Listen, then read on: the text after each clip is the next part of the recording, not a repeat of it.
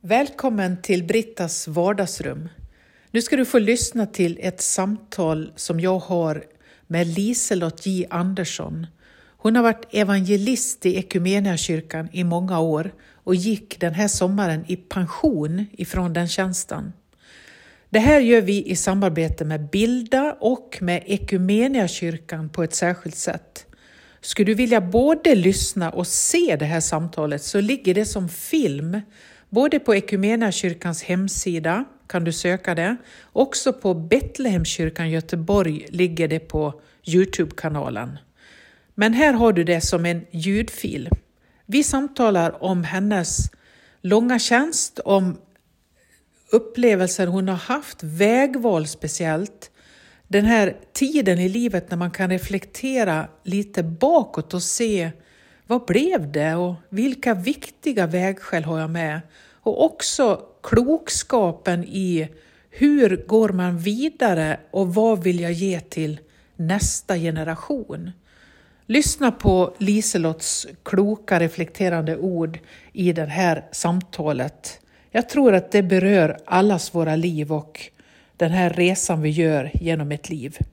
Tack att du är med och lyssnar och tack Studieförbundet Bilda som finns med i det här samarbetet Brittas vardagsrum. Här kommer Liselott J Andersson i en inspelning från i ja, försommaren och som du också kan se som film på BKs hemsida eller Equmeniakyrkan. Tack att du är med!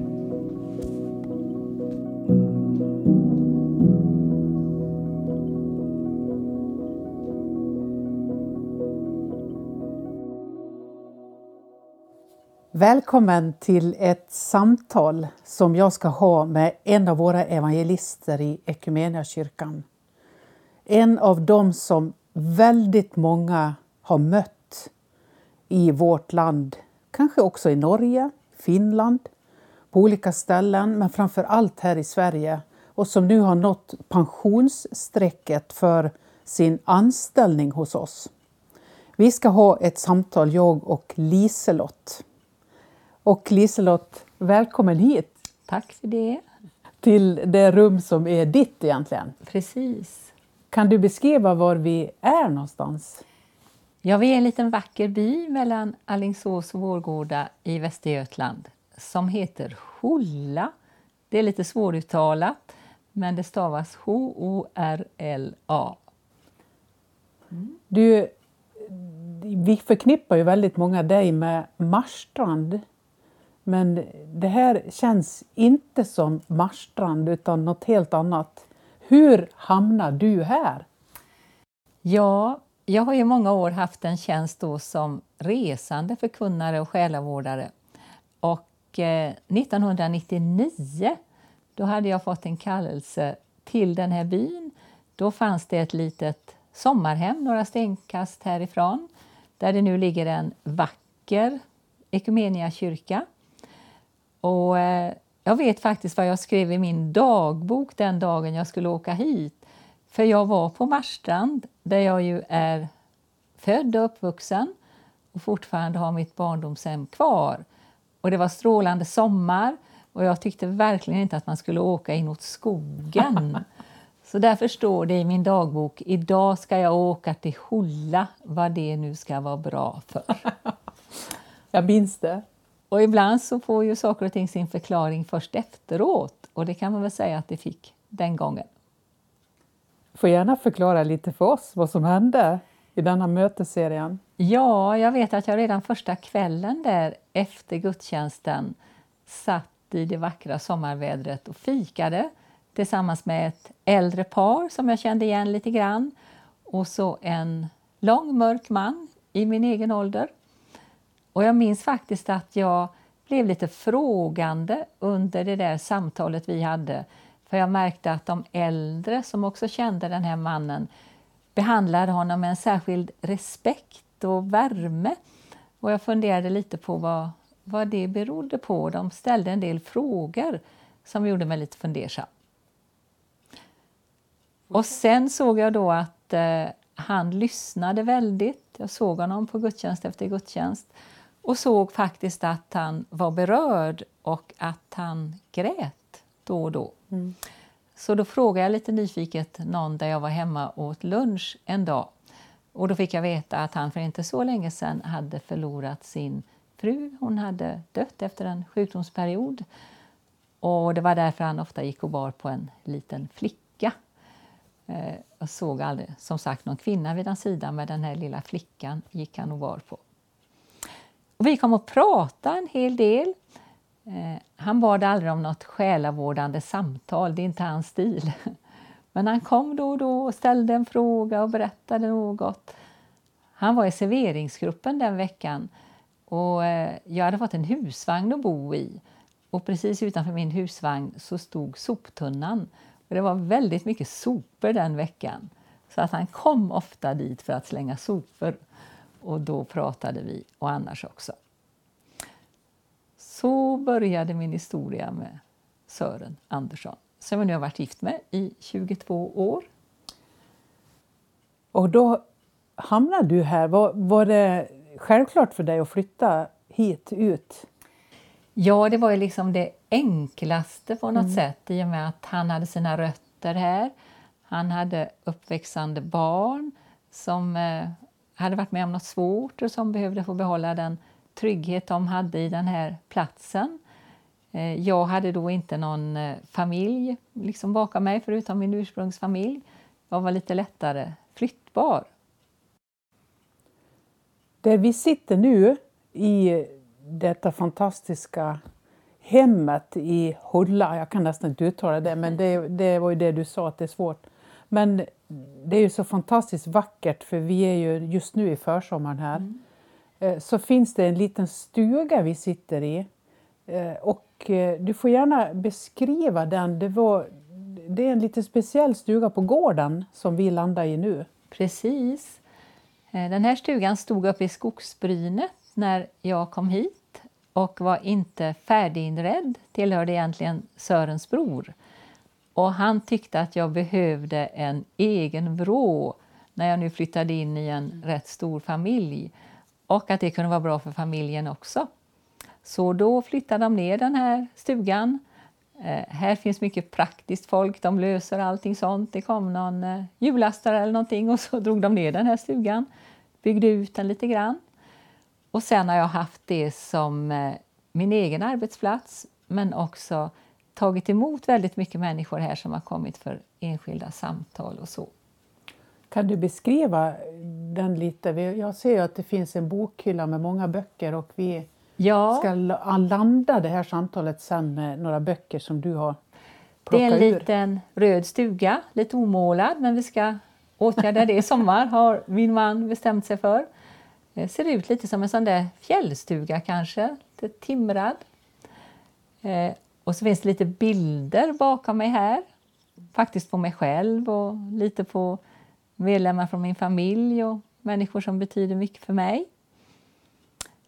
Och den här soffan vi sitter i, det är både fint och nästan lite genant att säga. Den är 40 år gammal drygt. Därför att den fick jag i Stenungsund där jag hade min första pastortjänst. Då hade jag lite dåliga möbler som fattig student och nyutexaminerad pastor. Och eh, behövde något lite bättre till mitt första vardagsrum som pastor. Och det råkade jag nämna för någon i församlingen där som genast organiserade i hemlighet en insamling och köpte den här soffan. Och jag tror att den har varit lite extra välsignad därför att den har liksom hållit i alla dessa år. Och jag tänker ibland att den har mycket att berätta. Här har det suttit så många människor och berättat om sitt liv om sin längtan, sin sorg, sina bekymmer och här har jag lyssnat.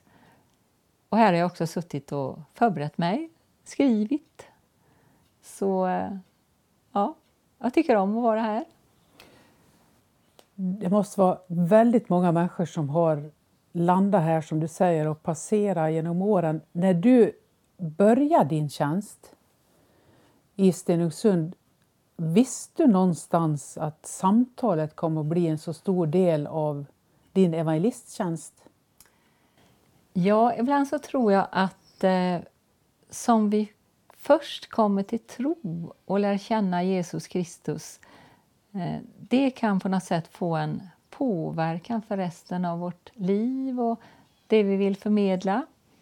Och det var ju så med mig att eh, jag hade inte så mycket rötter i den kristna världen men hade en speciell upplevelse som ganska liten i samband med en stor sorg i vår familj när min äldre syster dog i en olycka. Eh, och detta att eh, Jesus är någon som kan nästan eh, oanmäld dyka upp, kanske i det, det mest svåra och ensamma. Det är liksom ett slags mirakel som aldrig har lämnat mig. Och eh, Det är ofta där jag rör mig i min förkunnelse, i det kanske lite smärtsamma, svåra i det glada och, och eh, livsbejakande också. Men det är kanske lite en grundton. Eh, och det gjorde kanske att jag förstod eller anade att eh, då kommer människor att känna igen sig och då blir det också naturligt att kanske be om ett samtal och så. Vill du säga någonting om det där miraklet, hur det hände, ditt Jesusmöte, det där första? Det är, det är någonting väldigt vackert över det. Ja, det var faktiskt min mamma som inte heller hade någon personlig tro, även om hon var en sökare eh, som gjorde en del erfarenheter i samband med min systers död. Då. Vad är ni för ålder ungefär? Då, då var jag sex år. Min syster som dog var sju. Eh, och hon tyckte att det liksom fanns en kraft som fördes till henne som hon inte riktigt hade namnet på, men som hon anade var Gud. Och så tänkte hon först att eh, det är bra, då kan jag vara lite starkare, då kan jag förmedla den styrkan också till Liselott. Men sen, som hon själv uttryckte det, jag märkte att detta inte var någonting man kunde ta till sig i andra hand. Och därför så kom den där dagen när hon lite valhänt och stapplande berättade för mig om sin erfarenhet och uppmanade mig att be. Och där hade jag gått lite grann i söndagsskolan, hade någon slags aning om vad det handlade om. Och jag gjorde det vid köksbordet där i Marstrand och hade en väldigt stark erfarenhet av att någon som jag inte kände såg mig, drog in mig i sitt kraftfält, fanns hos mig. Eh, och sen den dagen har jag på något sätt vetat det. Jag säger inte det för att eh, det låter bra att säga det, men eh, alltså Jesu existens och hans närvaro det har jag nog aldrig betvivlat sedan den dagen. Även om det kan komma tider när jag inte känner det så starkt och andra där det blir väldigt påtagligt. Och jag tänker att han är den eh, okände eller osedde lyssnaren vid varje samtal. Det är ju någonting som verkligen har präglat dig, som du säger, med den här eh, tragiska olyckan som de fick i familjen. Och att du fick med dig den, eh, det gudsmötet, mötet med Jesus där. Om man ska göra några nedslag in i hur det såg ut för dig när du liksom kom, kom in i kristen tro eller fick kontakt med andra kristna det är, ju en, det är ju en väg till du så småningom blev pastor. Mm. Kan du säga någonting om den sträckan där? Mm. Man kan säga att det fanns inte mycket av församlingsliv och så ute i Marstrand. Mm. Inte som eh, flera andra öar som är starkt präglade både av frikyrklighet och kyrklighet i närheten där. Eh, även om det fanns lite ungdomsverksamhet och så i en liten församling. Men mycket mer betydelse fick då en kristen skolgrupp på gymnasiet. Eh, och jag var där först bara som iakttagare och spejade lite grann på de andra. Eh, och jag minns också väldigt påtagligt en händelse. Jag hade en god vän som var väldigt svårt sjuk i anorexia, faktiskt döende. Och jag träffade hennes pappa en dag. Han var helt förtvivlad. Och och sa att läkarna vet inte längre om det finns någon räddning för vår dotter. Och hittills hade jag bara gått på de där rastandakterna och lyssnat och tittat på de andra. Men nu kände jag att jag måste på något sätt be dem om hjälp. Så då eh, i vid nästa andakt så berättade jag den här situationen och bad att de skulle be för min vän. Och då minns jag hur eh, ledaren i den där gruppen, som förresten hette Carl Gustaf Severin som sen blev ett känt namn inom trosrörelsen. Då tittade han på mig och sa vi ska verkligen be för din vän men jag tycker att du ska börja. Och jag hade aldrig förut bett med ord som andra hörde. Och jag trasslade till det och eh, blev nervös och var starkt berörd av den här situationen. Så jag tyckte liksom att jag verkligen gjorde bort mig.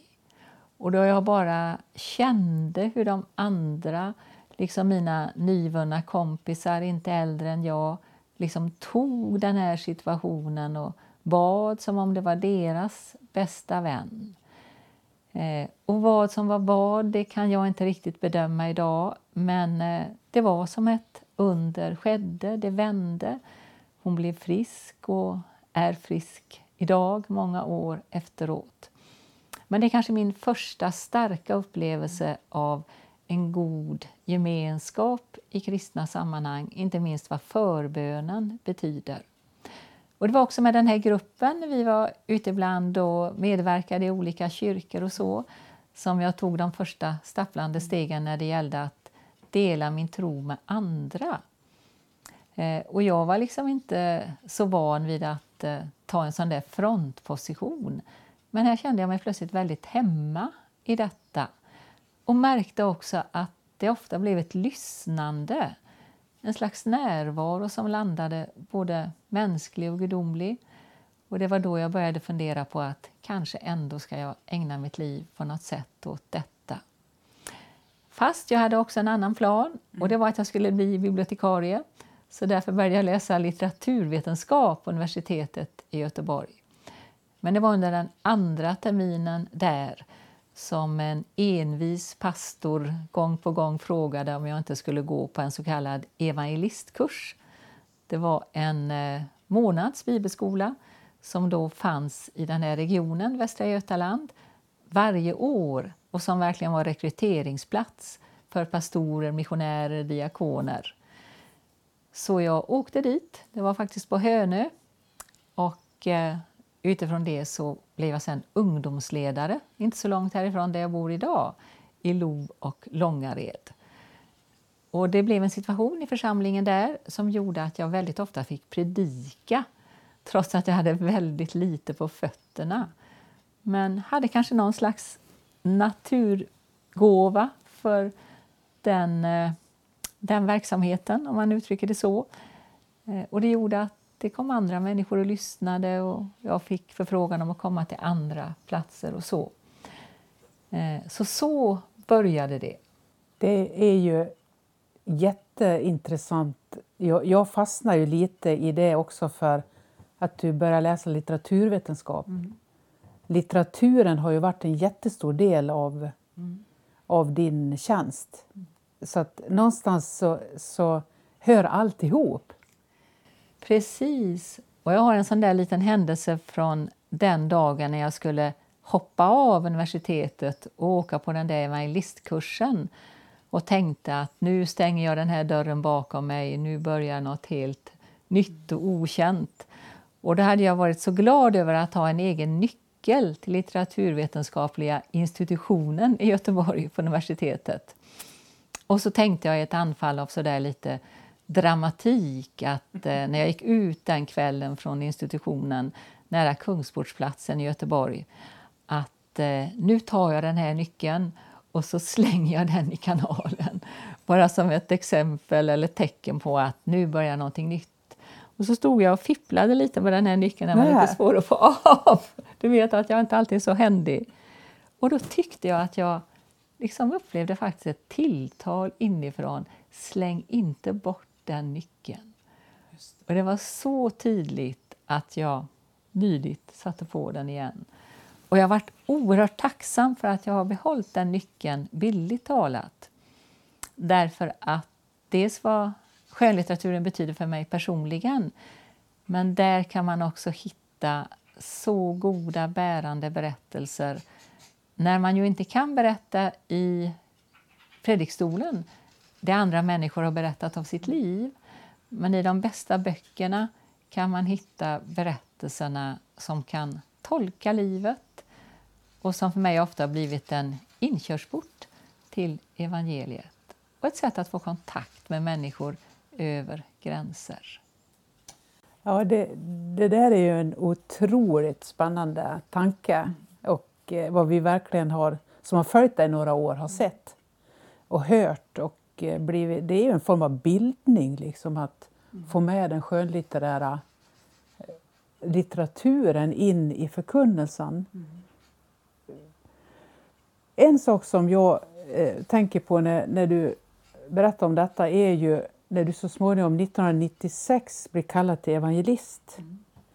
Eh, det är många som frågar, eftersom vi bägge är i den tjänsten, hur, hur blir man evangelist? Svarar man på en annons eller hur? Du blev ju ordinerad pastor några år innan, mm. tror jag, ja, och hade pastortjänst. 1980 faktiskt var ja. det. Mm. Hur, hur får man den där förfrågan eller hur söker man en sån tjänst? Hur går det till? Ja, det går nog ofta till så att eh, ja, kanske man i, i, olika församlingar och så märker att eh, här finns någon som kanske har ett lite speciellt sätt att nå fram med evangeliet, med det kristna budskapet som når in där inte alla når in. Och så får man kanske en kallelse till ett nytt sammanhang och till ännu ett och till ännu ett. Och då har det ofta varit så sen att kyrkan, samfundet, har uppmärksammat detta. Och det har varit en väldigt fin institution som Missionskyrkan, sen kyrkan har haft i över hundra år. Att avdela några som har funnits till församlingarnas förfogande. Inte minst när det gäller att eh, bryta ny mark för det kristna budskapet, hitta vägar att nå fram till människor idag. Eh, så eh, ja, på något sätt arbetar man sig kanske in i det. Ja, jag tycker det har liksom varit en sån... Eh, mönster om ska mm. säga, som man kan känna igen. Eh, sen började du få väldigt mycket kallelser. Jag lärde ju känna dig i den vevan där. Mm. Eh, och eh, vi har ju faktiskt också bott i samma ja. hus i Björboholm utanför Gråbo under några år. I Fridhem. I Fridhem. Och det var ju så att du ringde mig Mm. Jag var skolevangelist i Vansbro kommun, hade nyss gått en bibelskola, jobbade med ett team i teamevangelisation och hade sagt till dig att jag var nog på väg att och, och bryta upp därifrån och ville ner mot Göteborg. Så ringde du mig och undrade om jag ville vara med och hyra det huset. Mm. Det var ett tvåvåningshus, litet, där i Björboholm. Och jag sa ja till det. Det var någon som hade, kommer du ihåg det? Det var någon som hade haft astma som hade haft det huset, som ja. orkade inte med trädgården. Precis. Och så släppte han det och vi fick hyra det. Och sen så småningom så upptäckte han att det var inte så välskött. Så han flyttade tillbaka när du lämnade tror jag. Ja, det kanske var så. Ja, var lite jag minns speciellt. att du sa att det var tur att han inte kom hit nu, han har fått ett astmaanfall till. Ja, precis. Det var lite skövlat i ja, trädgården. Ja.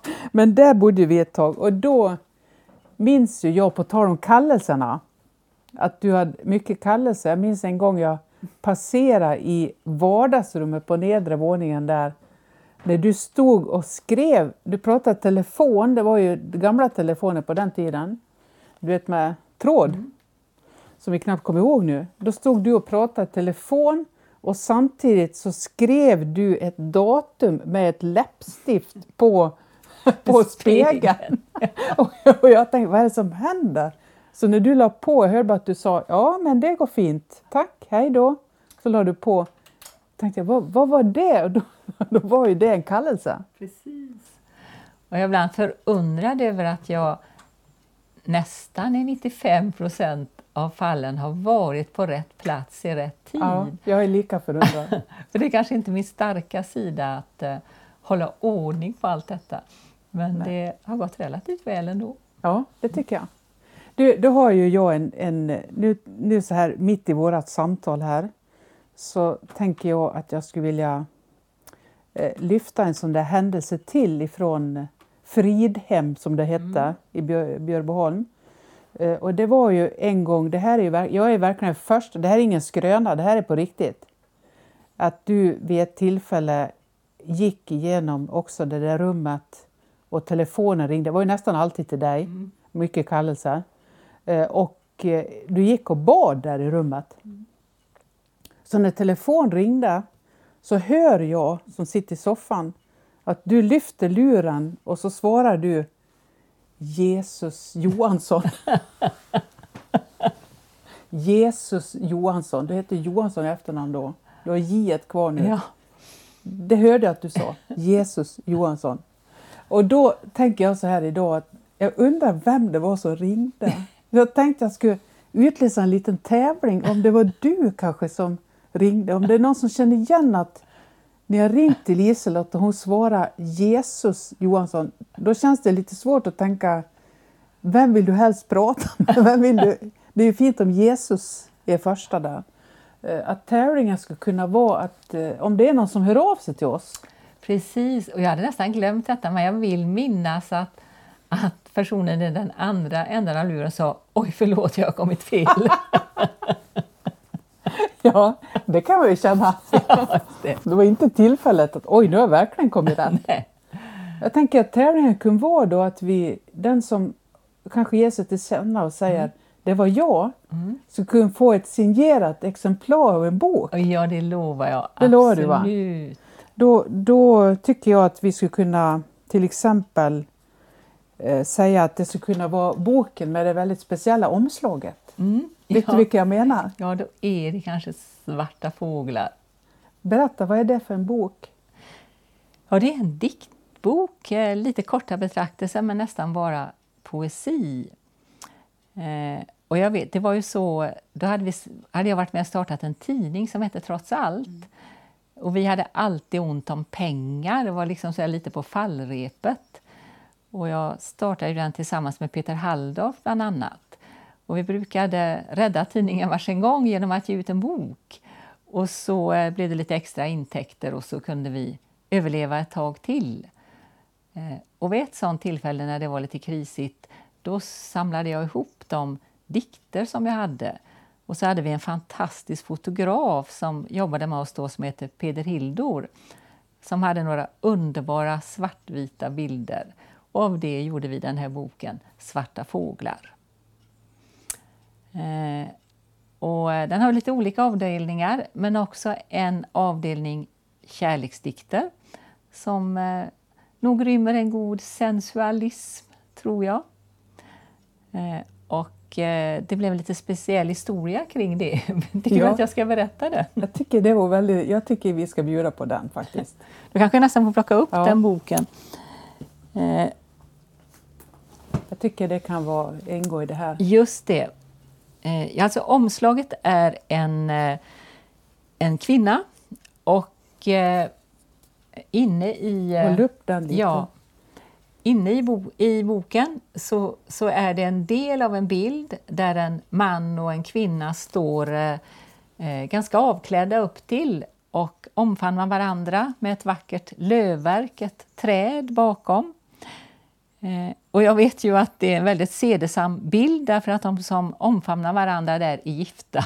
Så det är liksom grönt ljus på alla sätt. Eh, och så var det ett väldigt eh, bra förlag i Alingsås som gjorde den här boken med dikter och bilder.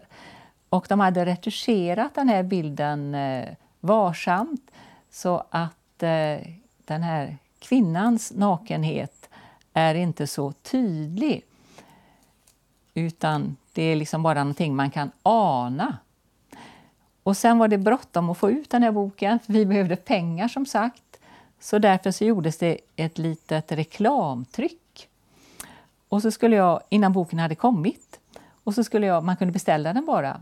Och jag skulle hämta de där reklamtrycksakerna på ett annat tryckeri som inte var lika konstnärligt eh, förfarna utan mer gjorde massproduktion. Och de hade nog tänkt, att det är väl synd att retuschera bort det bästa. Så eh, det var en mycket mer tydlig bild på kvinnans nakenhet, i alla fall halva kroppen, på den där reklambilden.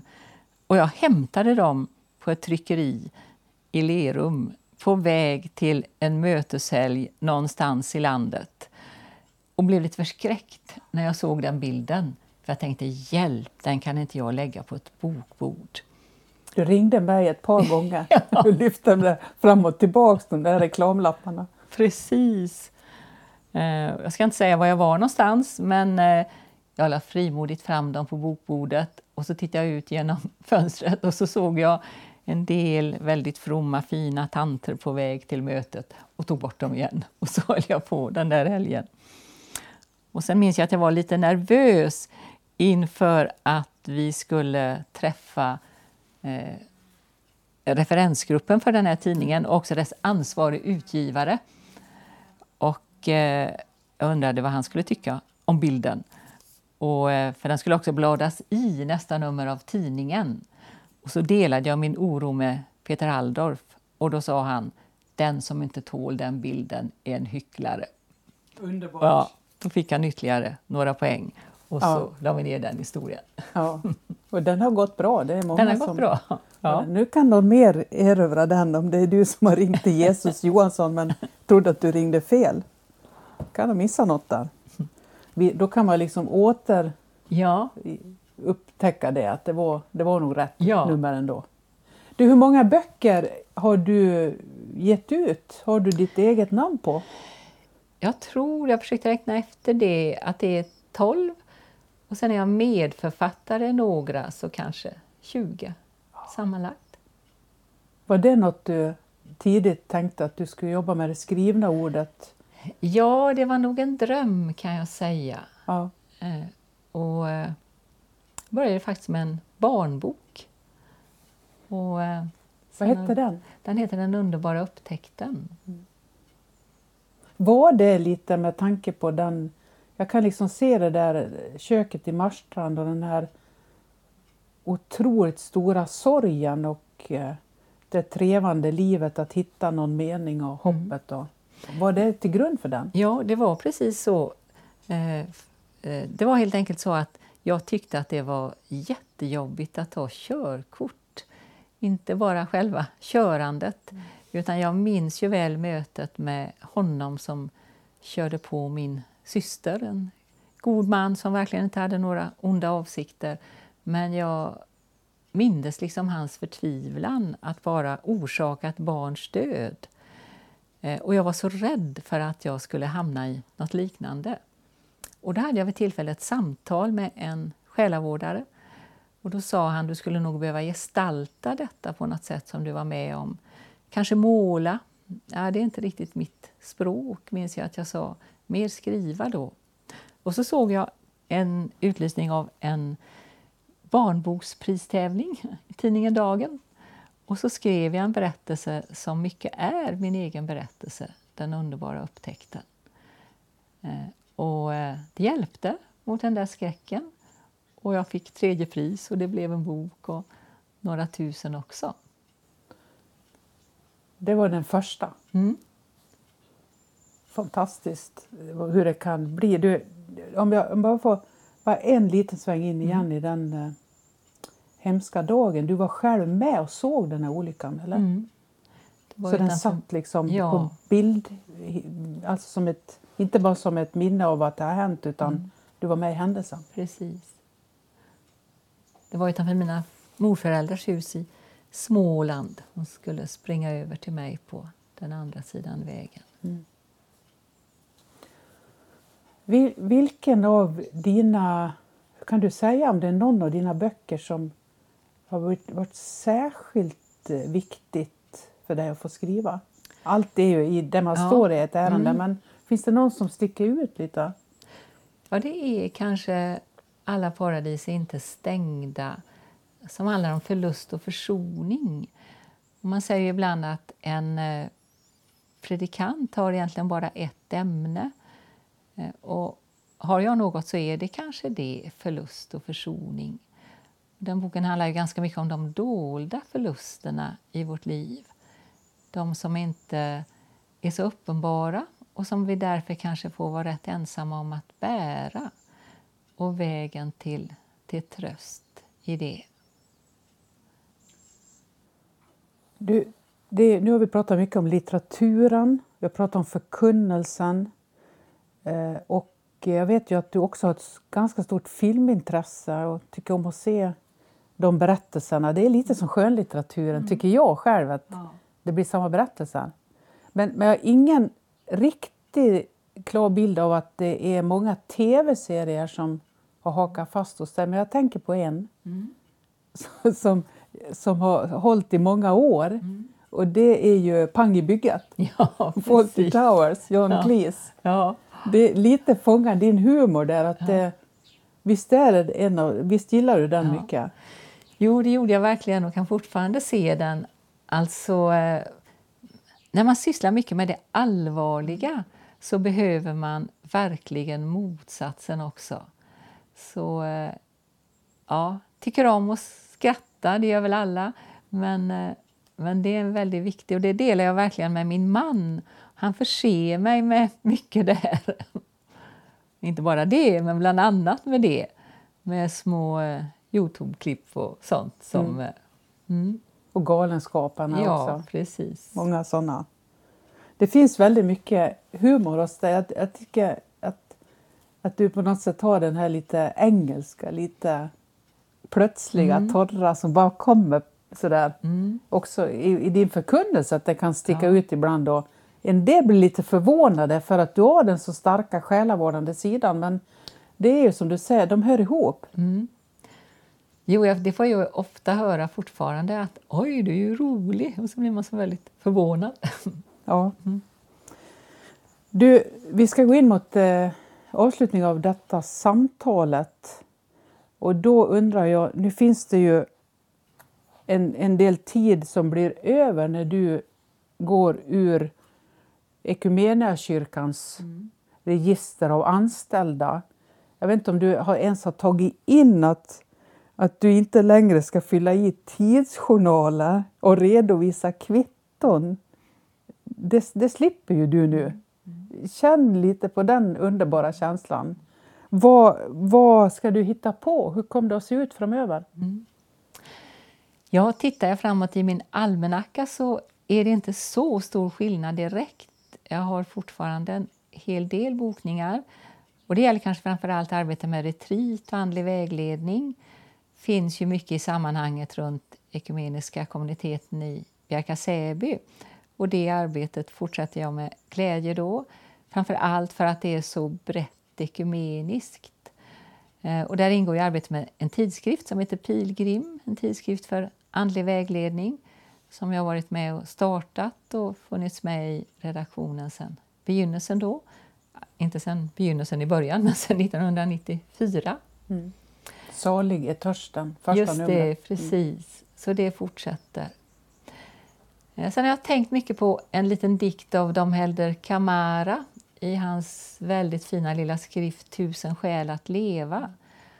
Han står och ser hur bussar far förbi i Brasilien där han verkade och så står det i framrutan på dem alla fullsatt.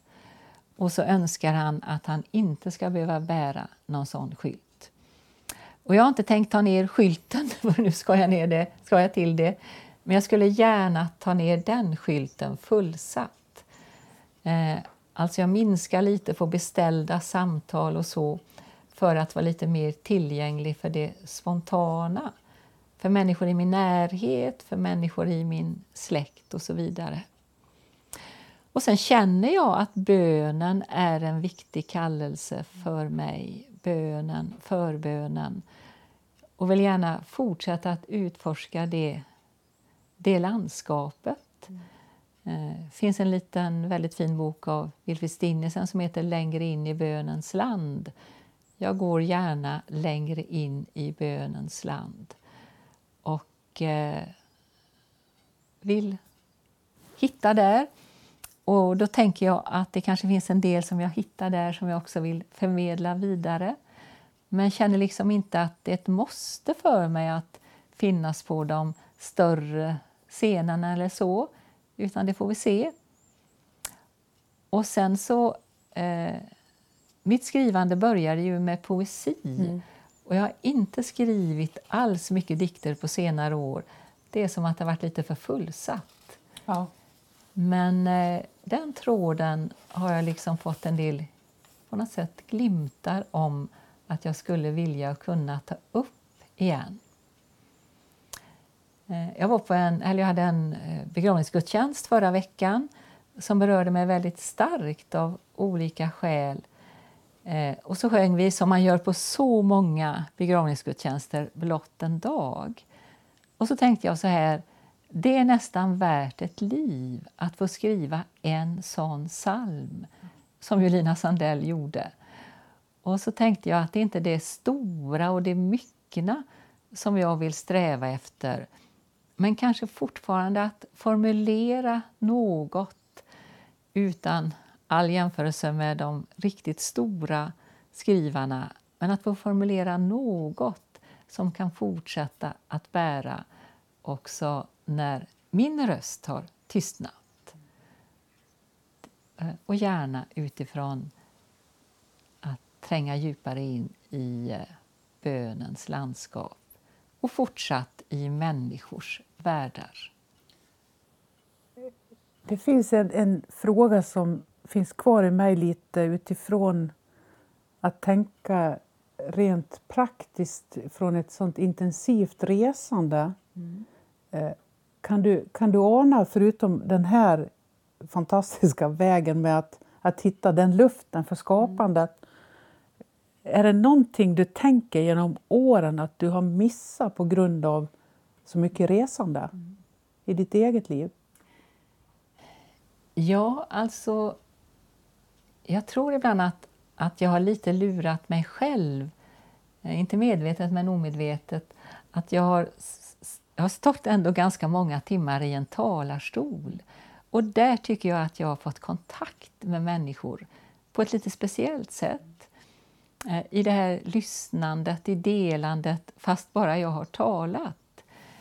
Eh, men jag har inte alls varit lika bra på att odla de ömsesidiga vänskaperna nedanför talarstolen. Och sen när man har talat så mycket och suttit i så mycket enskilda samtal eh, i akt och mening att hjälpa en människa så blir det lite fullt och man blir trött på något sätt. Eh, och, och då har jag kanske ibland omedvetet avskärmat mig. Så det kan jag lite känna att de, de ömsesidiga bärande vänskaperna där hoppas jag att inte sista tåget har gått utan att jag kan eh, fördjupa en del som redan finns och ta vara på hitta det som kan växa längs vägen. Det känns ju som en, en verkligen en, en görlig mm. Väg vidare eftersom du skapar mer luft också. Mm. Det är ju oftast det, att man ja. få mer av tiden också och av möjligheterna mm. att mötas så. Ja, jag kan känna igen den. Mm. Väldigt fin beskrivning. Då, sku, då är det två saker till. Dels så skulle jag vilja säga att du säger någonting om böckerna du har hämtat i bokhyllan som har betytt mycket mm. genom åren och också en sak till vad i ditt liv som du skulle vilja vid det här vägskälet mm. skicka vidare som det allra viktigaste. Mm. Jag pratar om så mycket viktigt ja. men något som särskilt mm. lyfts fram mm. så får du jättegärna göra det. Mm. Ja, jag tog med mig några böcker här och det är verkligen inte lätt att välja. Eh, men en av mina stora förebilder har ju faktiskt varit Ylva Eggehorn. Dels när det gäller språket men också det som ligger bakom orden. Och hennes den här Språk för en vuxen tro som kom ut i början av 90-talet eh, blev verkligen en slags räddning för mig kvar i tron. Och jag kan fortfarande läsa den med väldigt stor behållning, inte minst det hon skriver om enheten eh, och utrymmet hon ger för skönheten, att ta vara på skönheten i tillvaron. Och så tog jag fram den här boken av Henry Nowen med Hela ditt hjärta som ju är utkommen efter hans död. Hans elever sparade hans sista föreläsningsanteckningar. Och där säger han någonting som han egentligen säger i alla sina böcker, men i koncentrerad form här. Att den viktigaste resan vi har att göra, det är resan till att bli den älskade. Och det är det som förundrar mig både i mitt eget liv och i så många enskilda samtal att vi har så svårt att tro och bottna i detta att vi är älskade, att vi är älskade av Gud, att andra kan älska oss. Eh, den resan är så central att lyfta fram. Eh, så det har varit väldigt viktiga böcker för mig ihop med många, många andra. Eh, och sen när det gäller eh, liksom det viktigaste att, att förmedla så ett sånt där eh, nästan dagligt mirakel som jag tycker att jag har levt med under en stor del av min tjänst som evangelist och pastor eh, Eh, det är faktiskt den märkliga, gåtfulla bok som kallas Bibeln. Det är ju kanske vårt viktigaste arbetsredskap. Och inte alla dagar, men tillräckligt ofta tycker jag det händer när jag läser. Lite det som hände när Gud skapade himmel och jord med sitt ord. Att något skapas i mig, ljus skiljs ifrån mörker, det finns en väg att gå, det finns ett tilltal idag, ett möte. Och jag är så förundrad att den här boken fortsätter att föda så mycket. Och så har jag mycket tänkt, om nu de här orden har gjort och gör en sån skillnad i mitt liv, kan jag då underlåta att försöka låta den skillnaden få inträda i någon annan människas liv? Och då kan jag gärna sammanfatta det i ett enda bibelkapitel som är det jag gärna vill skicka med. Eh, det finns i Nya testamentet, i Romarbrevet, Paulus brev till församlingen i Rom för länge sedan, kapitel 8. Där säger han att hela skapelsen ropar som i födslovåndor. Det är ju det vi verkligen upplever idag. Och så lägger han till också vi ropar. Och vi gör ju det. Och så står det i samma kapitel att vi vet egentligen inte hur vi ska be. Men det finns en hjälpare, den heliga Ande, som bär vår bön inför Gud med suckar utan ord. Och så slutversarna där, att ingenting kan skilja oss från Guds kärlek i Kristus Jesus. Det är mitt bottenord. Jag brukar tänka att eh, det finns många ljusa dagar när eh, jag tror och känner mig stark och i stort sett allt i den här boken, Bibeln, tilltalar mig och jag kan ta det till mig. Och så finns det andra dagar när det känns som att man sjunker. Men där, tänker jag, finns botten för mig och för många. Ingenting ska skilja mig, oss, från Kristi kärlek. Och eh, det är kanske... Jag ska leda gudstjänsten här i vår kyrkokonferens i augusti när det ordineras nya pastorer. Eh, då skulle jag vilja säga till dem eh, It's in the book. Det finns i boken. Oavsett hur eh, liten, hjälplös man känner sig eller stor och stark. Att gå in i ett uppdrag liknande det du och jag har haft och du i hög grad har. Det finns på något sätt i den goda boken. Amen. Tack Liselott för ett jättefint samtal.